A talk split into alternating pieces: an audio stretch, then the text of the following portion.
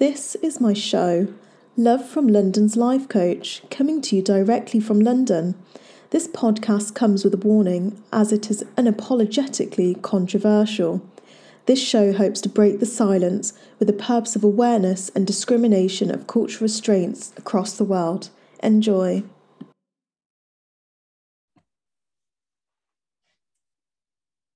So uh, today's my podcast guest is I'm super excited. I was just saying how excited I am.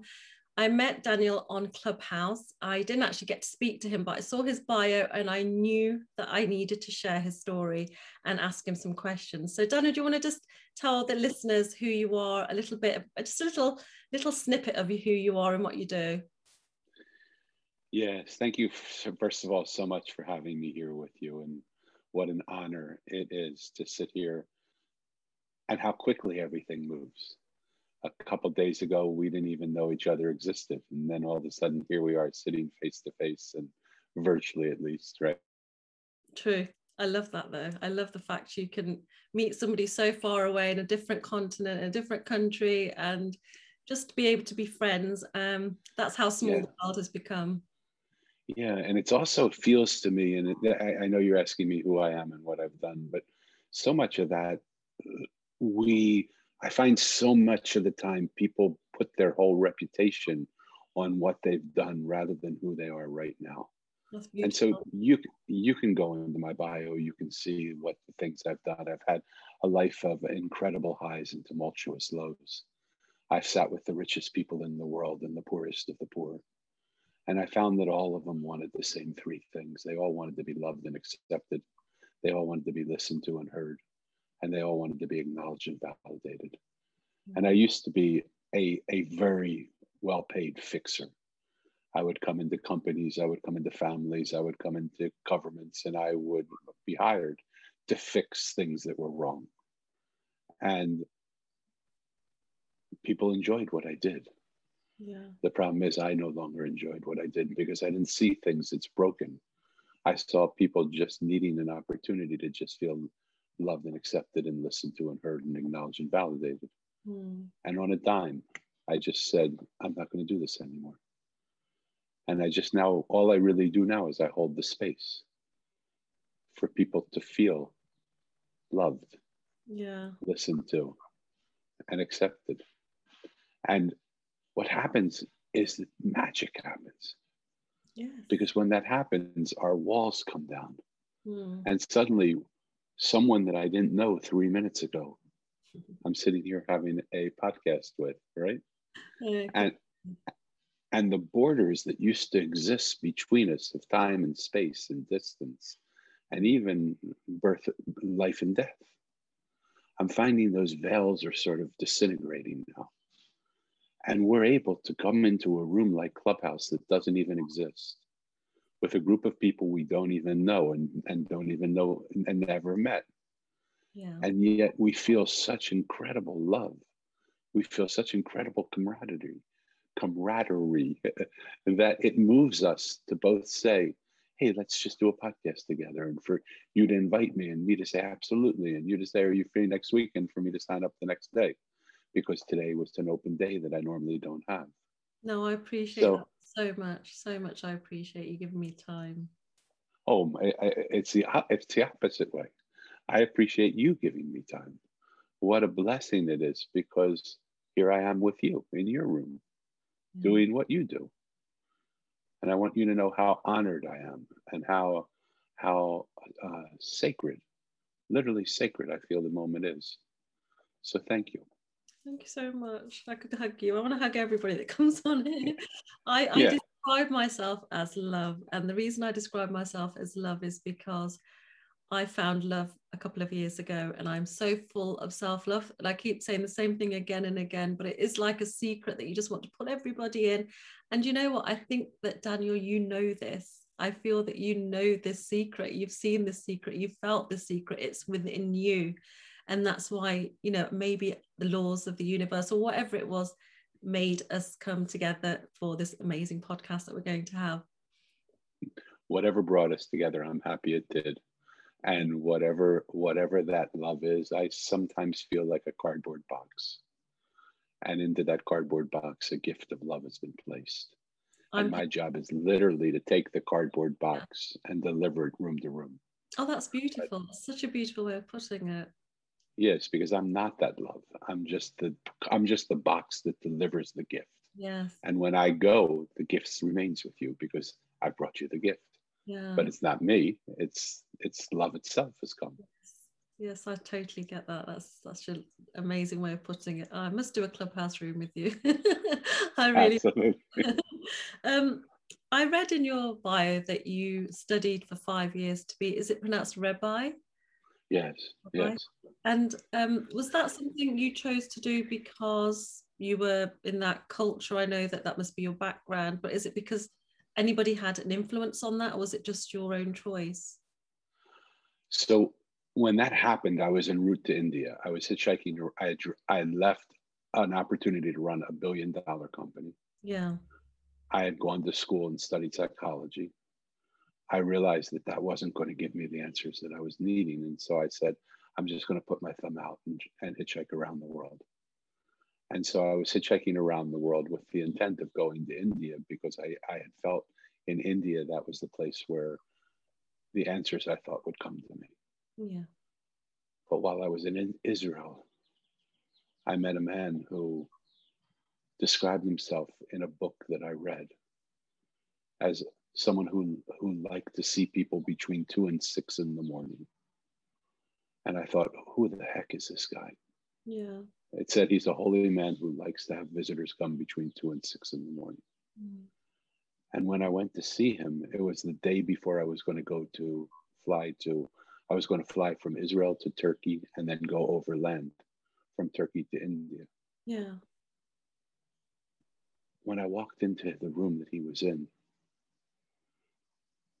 I was I was stopped, not by a person, but by a field of energy. I couldn't get through this energy field.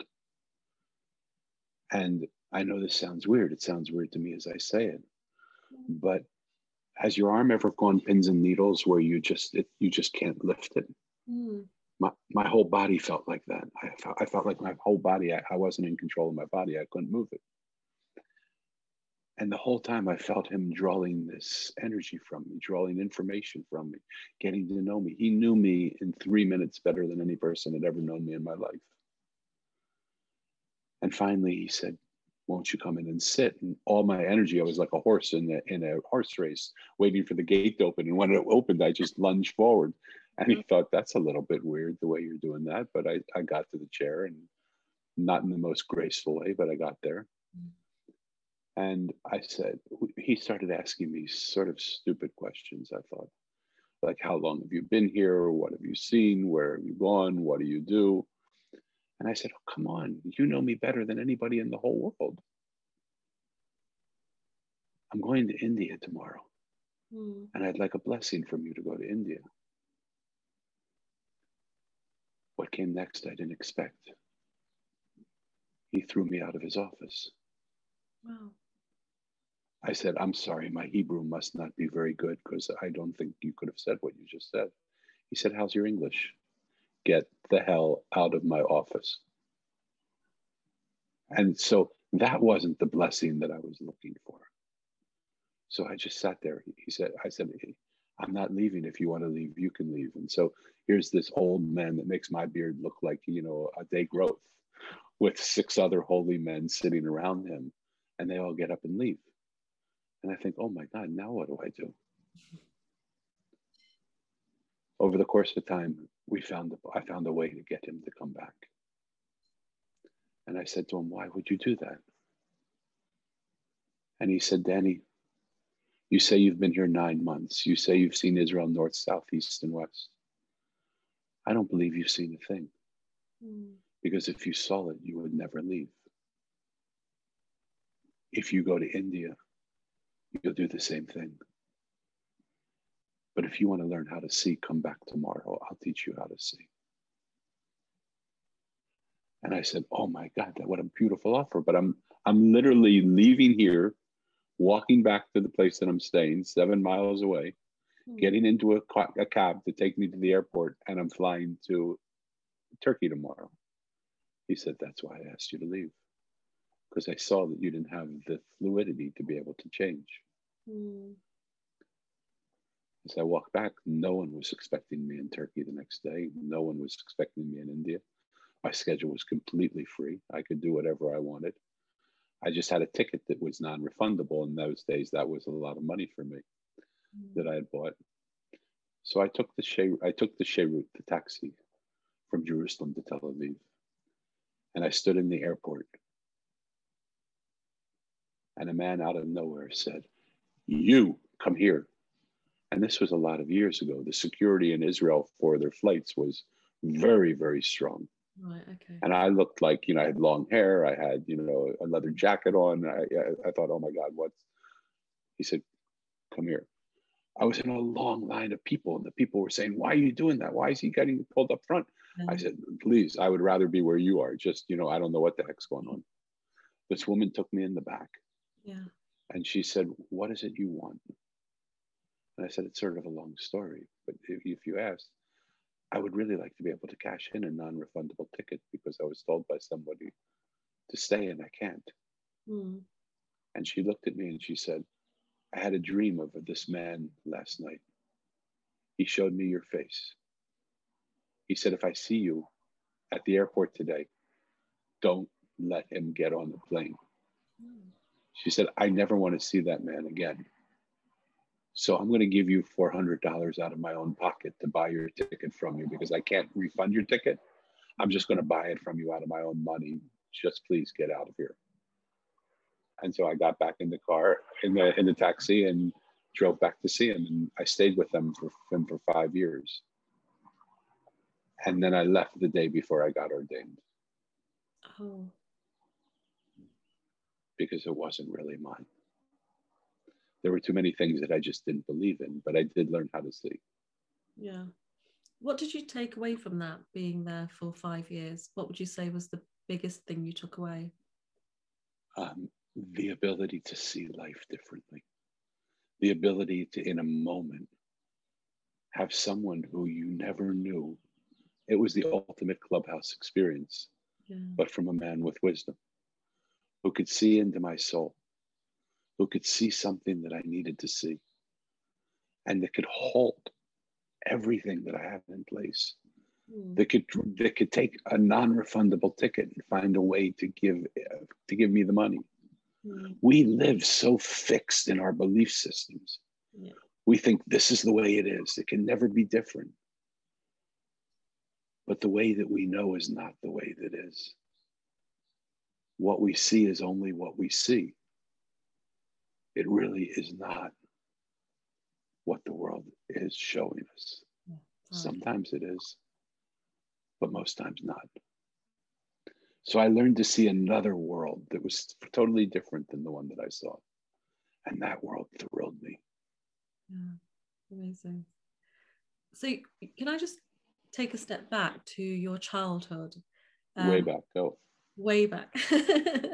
it's not that long ago go back to your childhood, how you were raised, and were you raised in a very religious family? Were you raised by certain cultural restraints? My dad was a was a um, was brought up in an Orthodox Jewish home. Yeah, yeah. My mom my mom was brought up in a Reformed Jewish home. Oh, really? So, so I was a conglomeration of an Orthodox, and we were brought up in a in a conservative the sort of the blend. Yeah. Um, they did not teach me religion, nor did they tell me that I should be religious. I, from the earliest moments in my life, was was I was probably the only one that was dying to go to, to religious school. I would I couldn't wait for the moment because I just felt that the first book that I ever I bought was a book by a woman who was a, a medium by the name of Jeane Dixon. This was a lot of years ago. I came back and and I brought my book up. I maybe was five years old. I went to the bookstore with my money and I bought this book and I brought it back to my mom. She took me by, to the right back to the bookstore and said to the bookstore, what the heck are you doing, letting him buy this book? What are you crazy?" Mm. I had a little friend that was my best friend, and I said, "I can't wait to introduce you to my family." I brought him home, mm. and I said, "Mom, here's my best friend," and she said, "Denny, there's nobody standing next to you. I said, What are you talking about? He's right here. Mm. She said, Denny, please don't talk about this to anybody. They're going to think you're crazy and lock you up. Mm. I think you're crazy. But from the earliest moments of my life, I just felt connected to a whole nother realm. Mm. But when my mom, when my dad passed away, when I was 13 years old, and then my mom passed away two years later on the same exact day, the same exact time, I said to myself, "This, this is not what I think it is." All my friends, as much as they tried to commiserate with me, as much as they loved me, as much as their family supported me, they had no idea what I was going through because I didn't have my hero was gone. My dad was my hero. My mom was this, my safety net. Yeah. And I lost them. By the time I was 15, I'd lost them. But as in life, everything that you lose opens up a door for something that new to come. Totally. I mean, it would have been difficult because you were a very young, you know, you were a teenager, so it would have been really, really hard. I can't imagine that. Um, just, just sidestepping that, um, did you have many influences from the Orthodox um, Jewish community? And how do you feel about the restraints that they put upon the people living there? Because I'm from a culture, my cause is to fight for um, awareness of cultural restraints within. Yes. Within the Indian community, within the Pakistani community, Asian community, I, I around it up to the Asian community, the Middle Eastern community, the African community, because there are such cultural restraints and girls are actually killed at birth because they're not wanted in my culture how was there anything that you saw within the orthodox culture that you didn't agree with or that didn't sit with with you very well? Because I, I have read and watched quite a lot about about jewish um, traditions and it's not it's not the religion it's very much cultural which i always reiterate because people confuse the two. Just about everything in the orthodox religion expression of the religion was something I couldn't relate to. That's why I was headed to India, because I love the freedom of just the idea of sitting in meditation and just and just crying out to God and saying, I love you, God. And then just listening for God's response. Mm. The prayers that I said, I would say them three times a day. I was telling God how how omnipresent, omnipotent, omni omni, omni, omni. Mm. Here she was. And I was thinking, what am I praying to? Some sort of egomaniac that needs to hear from me three times a, a, a day? How all powerful and almighty and all glorious and all forgiving and all merciful and all. I, I, I was sick of it. Mm.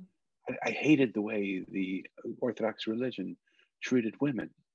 Is that I remember the, the culture. Sorry to interrupt. Is that the religion or the culture? Because I think there's a difference. I think it's the Orthodox religion. Okay. I think the Jewish culture is a, I believe the Jewish culture is a beautiful culture. Hmm. I believe it's family based, it's family driven. It's it has, um, but I could be wrong. I, I I've never I've never dissected it that way. I just see that the religion separated men. Men had a men prayed on one side, women prayed on another. Men's duties were to do this, the, the women's duties were to do that. Yeah. And when I went there, I said, that's why I ended up leaving. One day before I was ordained, I said, I, I cannot abide by these cultural religious beliefs because I don't believe that we are the only ones out of all the people in the world that have the right thing, that are doing the right thing. Yeah. I mean, even within Judaism, our seminary believed that if we had it right, anyone who wasn't doing exactly what we were doing by nature of duality had it wrong. Mm. And I said, how is it possible that a thousand people in the world who go to this this seminary could be the only people in the world that get to that have it right? I mean, it's crazy. And what the Rebbe said to me is, Danny, we live in a world of duality down here. If something is right, anything that's not that is wrong. But when you get to heaven, when you get when you get past this world, you go to a world of unity, and none of this matters. It's all going to be okay. Mm. But still, we have to live here like that. And I said, that's just the biggest BS I ever heard. If it's if it's not the if it's not the belief system of a place that we're going to, why would we believe it in the place that we are? Our purpose is to change that belief system where we are to open up those boundaries and those borders to allow people to experience the greatness of who we are as individuals without all these religious connotations and, and, and rules and things holding us separate. The world dies to separate us. It does everything that it possibly can. The way of the mosaic is to unify, is to find even just that one little corner where you and I can agree. Yeah. That's beautiful. And that that that little corner keeps us keeps the mosaic intact. It keeps the energy of it going. But we look, if I'm doing this and you're doing that, and we build silos that this is the way I believe, and you don't believe that, so your silo is wrong, and we stand there yelling at each other, fighting each other. That was never in the world the way we were intended to live. Yeah. No, I read something recently that humans, as human forms, we were born to love and objects were to be used, but somehow the two became confused. And my personal views on religion are that everyone has a different way of worshipping the higher realm or the higher force, whatever it is, whether it's called the universe, whether it's a god. But in my heart, if you want to, um, I, I feel it's like a cheat. It's like a cheat list, you know, what you're supposed to do. So if you're good, a good person inside, and you and you follow the rules in that respect. When I say rules, I mean like um, what's written in the Bible, what's written in different religious books, as in don't cheat, don't steal, be a good, just how to be a good person. We should really need to be told, but for some reason we need to be reminded in a religious context. But I think I feel that there's only one God, there's only one force, and everyone, I respect everyone has their own ways of respecting and and worshipping that person. Um, but I do encourage everyone just to be good within because once you're good within you then give out that energy to everyone around you that energy then transcribes into everyone that you meet and they are then uplifted by that but i'm fascinated that you're very opinionated which i love about the way because a lot of people become programmed and it seems like something within you was fighting that from day one yeah you know there is righteousness in the world and there's dignity in the world. And what I'm saying doesn't mean that any, anybody doesn't have the right. Everybody has the right to believe what they believe. Yeah, totally. Right. And so do I. Yeah. And and what I realized just recently over the last six months or so, something so weird has happened to me. I felt like for no reason, absolutely no reason at all, I became like a cardboard box. Mm. And into the cardboard box, which was the delivery system, yeah, was placed this exquisite little present of love. Yeah. Yeah. And that little present of love asks me to deliver that love to every place that I go. Mm. I don't understand exactly how you feel because only you know that. And I say that a lot, but I know how I feel when I discovered this self love and it excites me it makes me literally want to look after everyone and just to let everyone know it's okay anyone the reason i started my plight of um, trying to get my message across to people was to this awareness was because i know somewhere out there there's somebody crying out just to be heard or touched or loved. And often in the asian culture a parent won't even tell their child that they're proud of them or that they love them but a child needs that. A child needs to hear that or just feel that. And it's that feeling you know of a feeling of being wanted and all the things that it's nurturing the child. It's nurturing even not just a child another person. Why wouldn't we be kind? Why wouldn't we give love when we can why wouldn't we give it? So that's that's something we both agree on i think. 100000% can i share with you a story? Yes definitely. I've had the opportunities I've mentioned to be with the richest people in the world. Yeah. At their dining room tables. To meet their families to play on the floor with their children. I've also had the brilliant opportunity to sit on street corners with some of the poorest of the poor mm. of all those people one of the people that's touched me the most is a 30, 31 year old woman who I've longed to have a conversation with, but it was never possible the way she speaks is too difficult to understand. And so we can't understand her words. That 31 year old woman is my daughter. Oh, wow. Imagine the pain of having a daughter that I wanted to share my whole life with and tell her all the things and not have her have the capacity to understand or the capacity to communicate back to me. And for the first little while, it was okay because we just loved each other and held each other and laughed with each other and did that. But along the way, as she got older, she wanted to express herself and say something. And when she tried, sometimes I would get it. There was a grace. Sometimes I would be able to understand, but most times I wasn't. Mm. And so when she would speak and I didn't understand her, she would yell to her credit, sometimes when she yelled, she pronounced the words differently, and all of a sudden I could hear something that I didn't hear before. But that was very few times. Now all that was happening was someone was yelling something that I couldn't understand when they were talking. When she yelled and I couldn't understand, she would tantrum because she just got so frustrated that I couldn't understand it. And when she tantrumed and I didn't understand it, then what happened is she would attack. She would come running at me, frustrated to try and bite me or rip my shirt or bite herself or do something. And this went on for such a long time.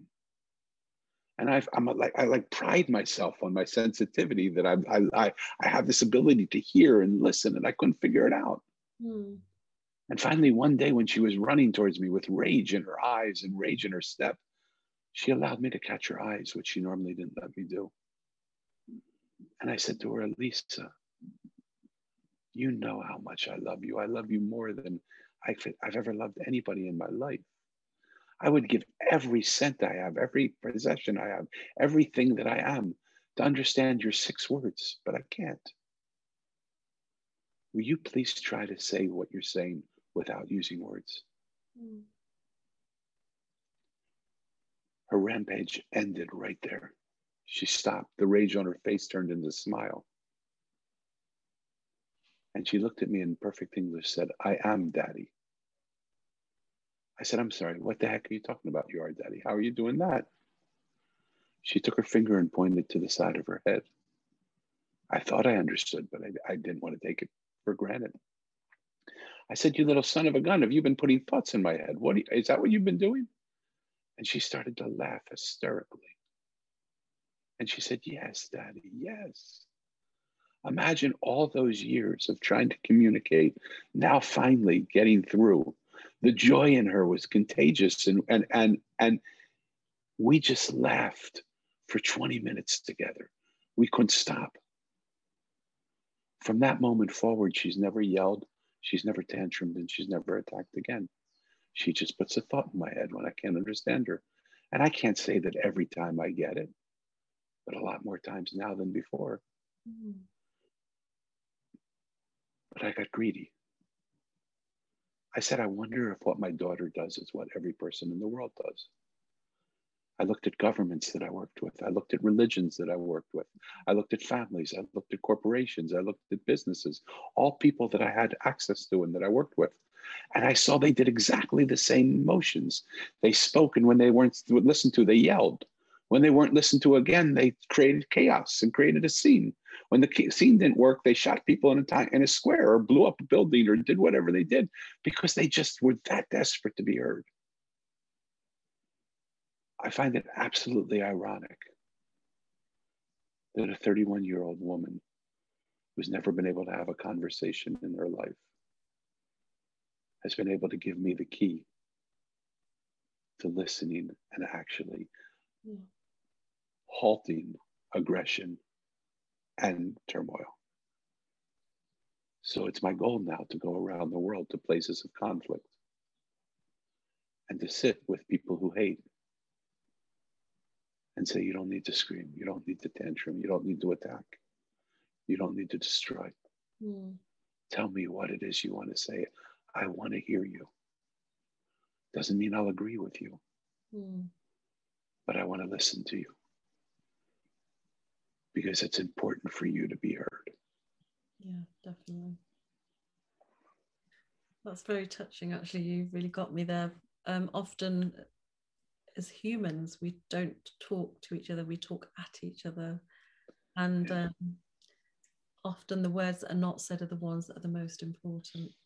And they're there, yeah. but we don't want to know them sometimes. And I, I say this from experience with my son. Um, he was going through a very traumatic time because at one point we became homeless, and then when we did find a place, it, you know, it was the catching up. The emotions were catching up, and he gave me so many clues that I just did not see them or want to see them or actually listen to him.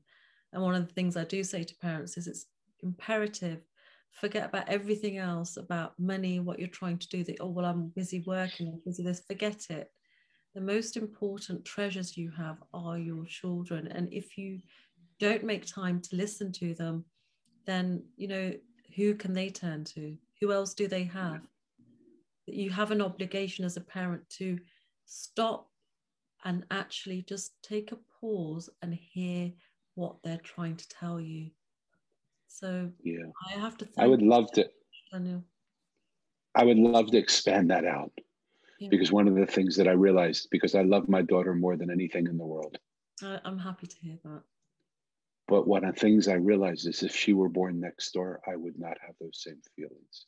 Mm. So how is it possible that somebody that I adore, mm. someone that means the whole world to me, if she were born 30 feet away from where I, she was born, in another household to other parents yeah. that I would care not at all about her. Mm.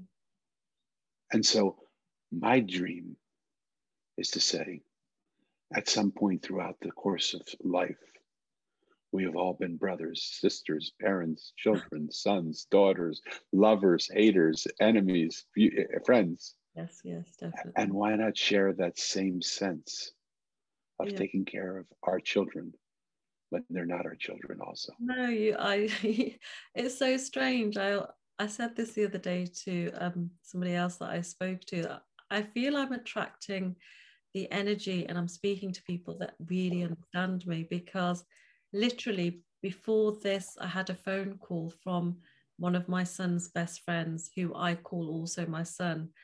And he said something to me and he said well you are mother to all because i love every child every person i love. And and i said to him because i want them not to feel the way they feel. And he used those words You your mother to everyone. So i love that. it's funny that you just said what you said as well. There's definitely signs and i don't ignore them i always acknowledge them yeah, yeah. um i wanted to talk to you about the um, when you were a monk and where i want to know where you went i know you went travel to india but where in particular and I want to ask you how it was. You know, I'm curious to know was it really as they portray where you're sitting and you're without electrical devices and you're switching off to the world because I do meditate myself I'm very spiritual and I I like to enable myself to calm everything and that's the only way I, I like you know I find it quite easy to do now is there how was it for you um, it was very, very different than I ever imagined. I never thought that I was going to be a monk. I was a guy guy, and I'm still a guy guy. I love, you know, I love uh, the embrace of people. I love the inter- the intercourse, not sexual only, but just the whole idea, the passion of living with people and the moments of what that's like. And when I was when I went to India, I wasn't ready yet to be a monk. When I went to Israel, I wasn't ready yet to be a monk. It was only when I came back and I looked at the world and I thought, you know something, there isn't that much here that I look forward to while everybody else is chasing finance and, and name. I walked away from the opportunity to run a billion dollar, a multi-billion dollar company. Yeah. That oh. wasn't what, what excited me. And so I thought, what in the world would excite me? How would I find that purpose that I lost when my mom and dad passed away. That was the driving question. What was the purpose for life? I went into business. I went into all the things. I went into spirituality. I went into religion. I just said, I just want to go into self now. Mm. And so I found a monastery in the foothills of the Sierra Nevada mountains in California. Oh, okay. And I joined a band of brothers. And we were happy in ourselves and happy together. Mm. And we would pray together. We would eat together. We would serve together. We observe silence together. And I loved that monastery. For the first time in my life, I didn't have to tell God how great He was or she was. I could just say, I love you, Lord, and I miss you. Will you please come to me and let me feel your presence? Yeah. And I would sit sometimes 18 hours a day in my chair. And occasionally I would realize I had fallen asleep in my chair and I would chastise myself. And I would say, Danny, if you're sleepy, go, you, you don't sleep. You meditate where you meditate, you sleep where you sleep. Go to your bed if you're tired. And as I was getting up to leave, I felt my beloved say, Danny, why do you chastise yourself? I love that you fall asleep here in my arms. And I love that I'm the first thing you see when you wake up. Sleep here. Let me hold you. It's okay. There's no difference really between when you're praying and when you're sleeping. Just let me love you in all those places. And if I flash forward now to the experience that I had a few months ago, mm. love itself said to me, You don't have to do anything for me to love you. Mm. I don't care if you've been good or bad. I don't care who you've helped. I don't care what you've done or what you haven't done. I don't care if you hurt people or help people. All I know how to do is love. And I love you. And I want you to take this love to everybody saints, sinners, people who think they're holy, people who think they're profound. Mm. And I want you to just set the gift of love in front of them because I am a non denominational lover. Love itself knows no boundaries, knows no limits, knows no time frames. So I set that gift here for anyone who's listening. Yeah. I'll go soon and I'll take my little cardboard delivery box with me. But the present of love is going to remain here with all of you. Have you ever felt unloved? Yes, often. When my mom and dad passed away, I thought, how is that possible? Dad, why'd you leave me? Mm. Mom, I, they were young. My dad was 60 years old. He was, you know, in those days, 50 years ago, 60 years old was a long, time. was not as young as it is now. I'm 65. Mm. So I could have easily been, been gone. My mom was 50 years old. She was 12 years younger than my dad. My wife passed away at 40 years old. So I not only did I not feel unloved, mm. I sort of developed a story that I had to keep people a little distance from me because the people that I loved the most got hurt when they were around me. Wow, that's, that's I've heard that before. Yeah. And so it wasn't that I couldn't love you. I loved you, but I didn't want you to come so close to me that you got hurt by loving me because people that I love, bad things happen to. My parents passed away. My wife passed away. I had a daughter that was developmentally delayed. I had situations, people, things happen to people all made up beautiful stories that are just not at all true. Mm. But I said it to myself so many times over and over and over again that I started to believe it was factual, but there's not one factual piece of evidence in that story. Did you find any answers when you joined the monks? Did you find the answers that you were searching for when you spent time in Israel? Yes, yes. Uh, um, I found that everything that I did was not what I thought it was. Mm-hmm. I found that it was being a monk, as much as I adored it and loved it, was not my destination. I found that it wasn't my purpose. All these things that I was searching for that I thought were my purpose in life were really a part of my purpose. They were they were mosaic pieces that brought me to this conclusion of my totality of my mosaic. I I would have stayed in the monastery forever but I fell in love and I got married. Oh, wow. That's amazing.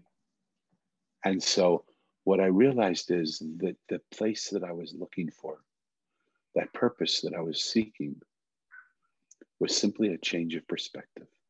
Mm. The ability to look at the world I was seeing and suddenly see it completely differently than I'd ever seen it before. That moment of freedom. Mm to be able to get out of the hypnosis of looking at it the only way, seeing it always this way. This is the way life is. This is the way it is. This is the way I see. I see it. That means this is the way it is. This is the way it is. But it isn't. And when I write in my mosaic about my dad dying, I was hundreds of miles away at summer camp. And the moment he died, I woke up and he appeared at my bedside hundreds of miles away. Mm. And he said to me, Danny, my time here is over now. I can't do for you what you need anymore. I've, get, I've given you the most important things. Mm. But now others will come to help you. Don't worry what they look like or what they do. None of that's important. They will guide you. They will give you what it is you need. See them as that in every single person that you meet. And without spoiling the book, when I, towards the end of the book,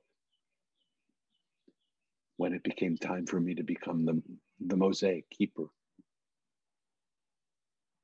And as I was walking around the room, as Mo was walking around the room, because I don't say I'm Mo, in the book is Mo, the main character, is walking around the room. He sees the next person he's going to come to to talk to is his dad. And as he looks at his dad, his dad's face changes into every single character that he met. Mm, And he says, Remember, I told you life is not what it seems. Mm. I was with you every step of the way not in this form, but in the form of others. Mm. That change of perspective brings such a peace yeah. that I could never know without that. You said you were going to be controversial with me. You haven't been controversial yet. What is what's going on? These questions to other people would be controversial, but because you're very much on the same path as I am, I feel, and the same mindset, they're not controversial but you are you have been very expressive about your opinions which i respect i've got a question for you it might sound strange but i've not asked anybody else this but i think you might understand where i'm coming from by asking you this if i said to you are you god what would you reply yes and no i would say i am made of the same components that god is but I am a drop of water in the ocean of God. So, yes, I mean, the drop is the ocean and the ocean is the drop, but the totality of the ocean is not what I am. That's why I say over and over again that I'm a cardboard box mm. delivering the gift. I'm not the gift. Mm. Yet I'm the delivery man for the gift. I'm a mailman. I literally take that presence from place to place. How about you? Are you God? Yes. God is in me. God is in this table. God is in the chair. God is in this screen. He created us all. So we are extensions of God. Nothing would be here without him. So Where are you located? You're in the U- you're in the UK, right? And I'm located in London. Yeah. So how is it possible that this beautiful woman sitting in the UK in London and this old fat guy sitting in San Diego, California, oh, can meet in a room can meet in a room that doesn't exist, can sit here virtually face to face, yeah, and feel so connected to each other, yes, without ever having an experience of each other before a day or so ago. Mm. If that isn't proof for the fact that the things that we think are not what we think they are, what else could you say? I think the issue is that a lot of people, the majority of people, like the comfort of what is created for them. So they don't want to, they are happy to conform to what they think is a reality. And if they think outside and they look at what's really there, it's uncomfortable for them. And some things are not explainable, but you know, we don't need to know everything, we need to feel everything. So if they can understand that, then they would find the peace of mind that I have and I believe you have, and that love that is overwhelming. And it's a sense of freedom that I never had, and I love it. But you can't have these conversations with everybody because not everybody wants to hear it. so, so I would invite you to re-examine that last statement and I'm very when people come to me often they think that I'm going to answer their questions. Yeah.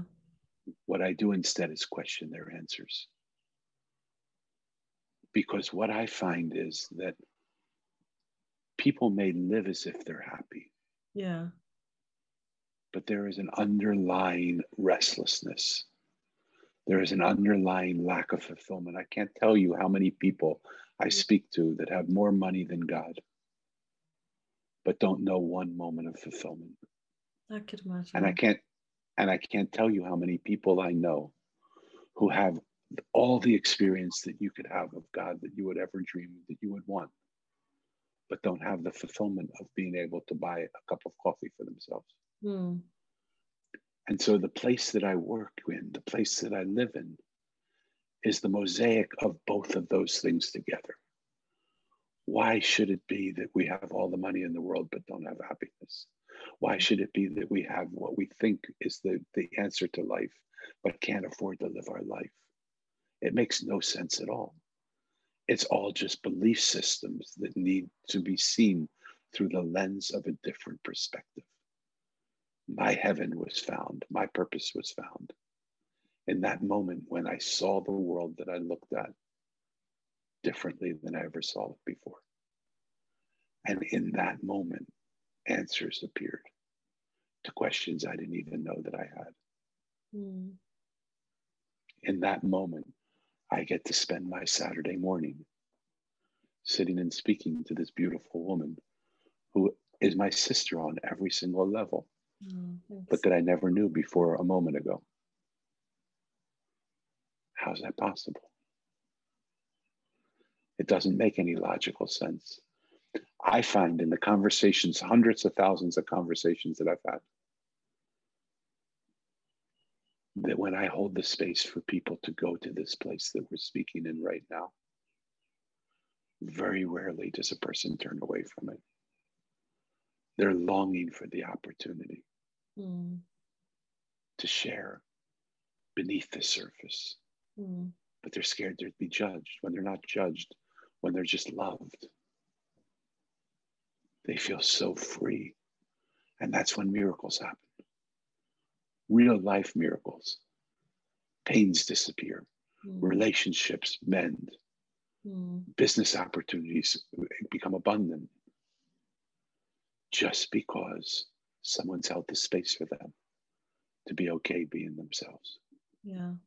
I feel you've just given away so many cheat codes to success and life. Love it. They they just they shouldn't be hidden. They should be free for everybody. They should be for those. They should be, but people don't necessarily want to know them or believe them. And I think that belief is a huge thing. It's it's a necessity. So I would ask you, because if you wanted to be confrontational with me, I'll be a little confrontational with you with all, with all the love of my heart. Sure. Who who told you that? Who told you people don't want to believe that? It's, who told you that people my, don't want them? It's my perception of what I see. So okay. no one's told me. It's it's how I see, and how I I I try my best to understand everybody, but I also know that I don't have to understand everybody because that's okay too.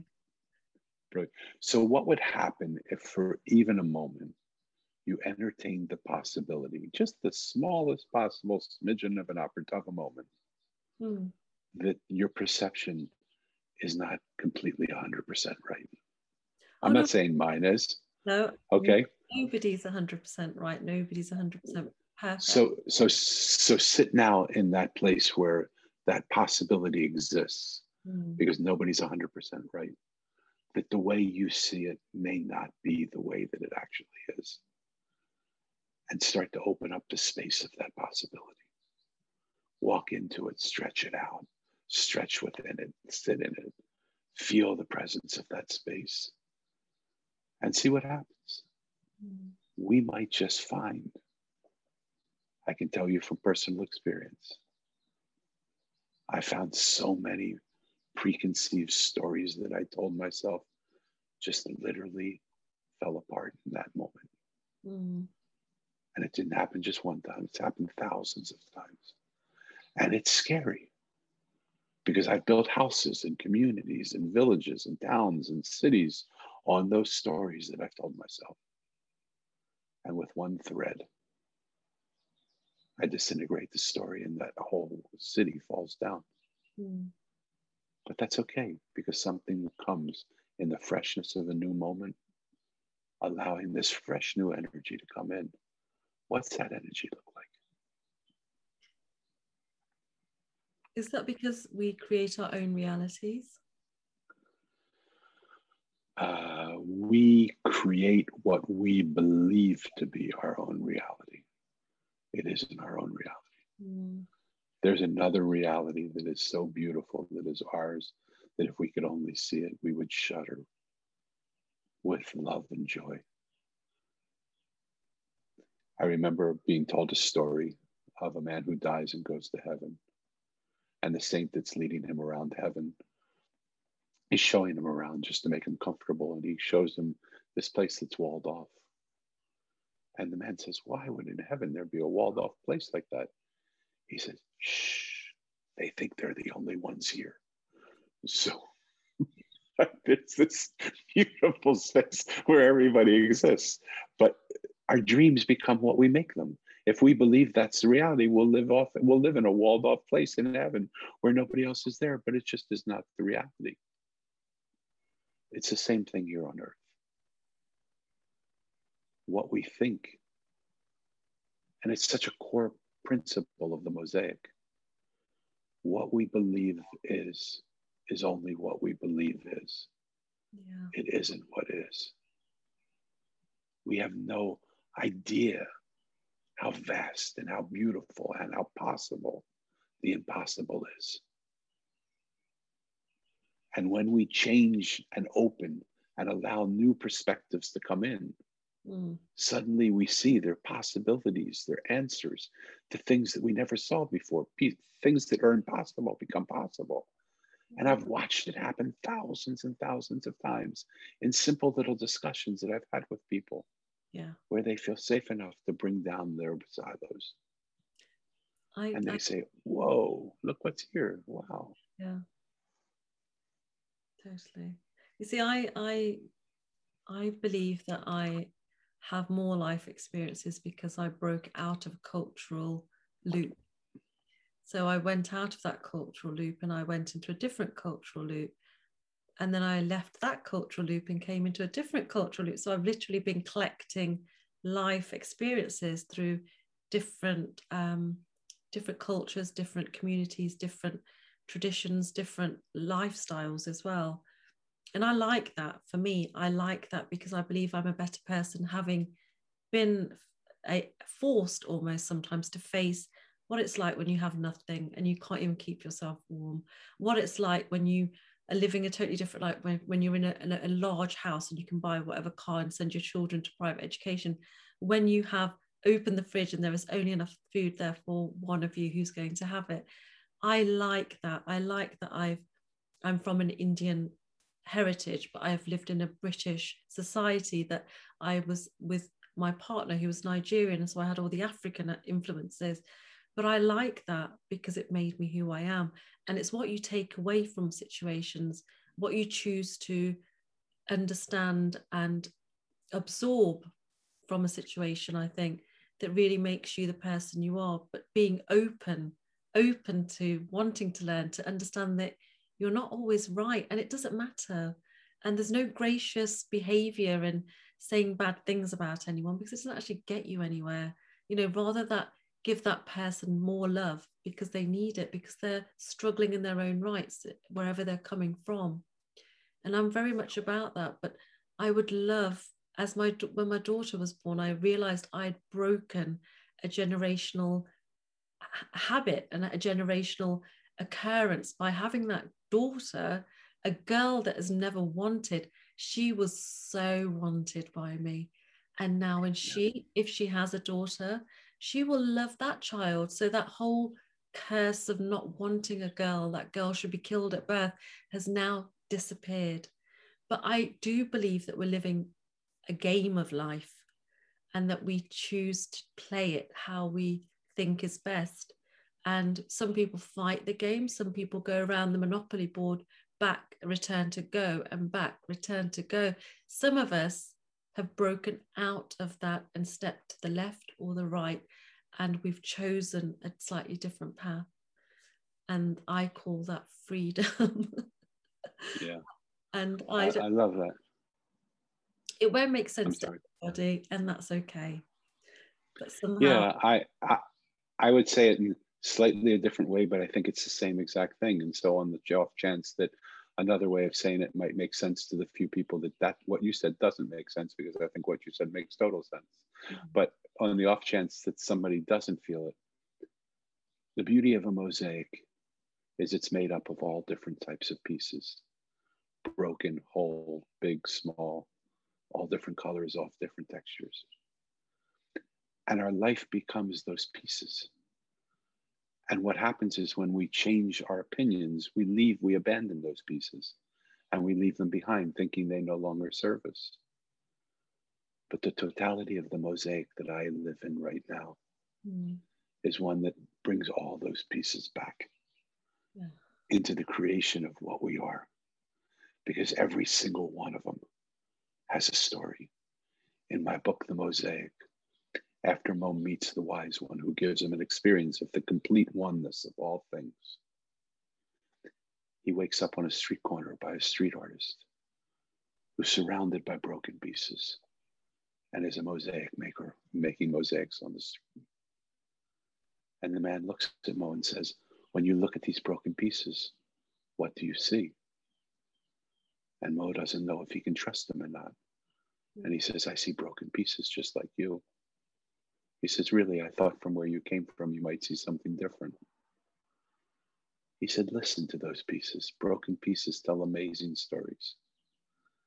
And our job is to put those stories together into one beautiful story the story of humanity, the story where we dream of who we want to be and our dream gets taken from us.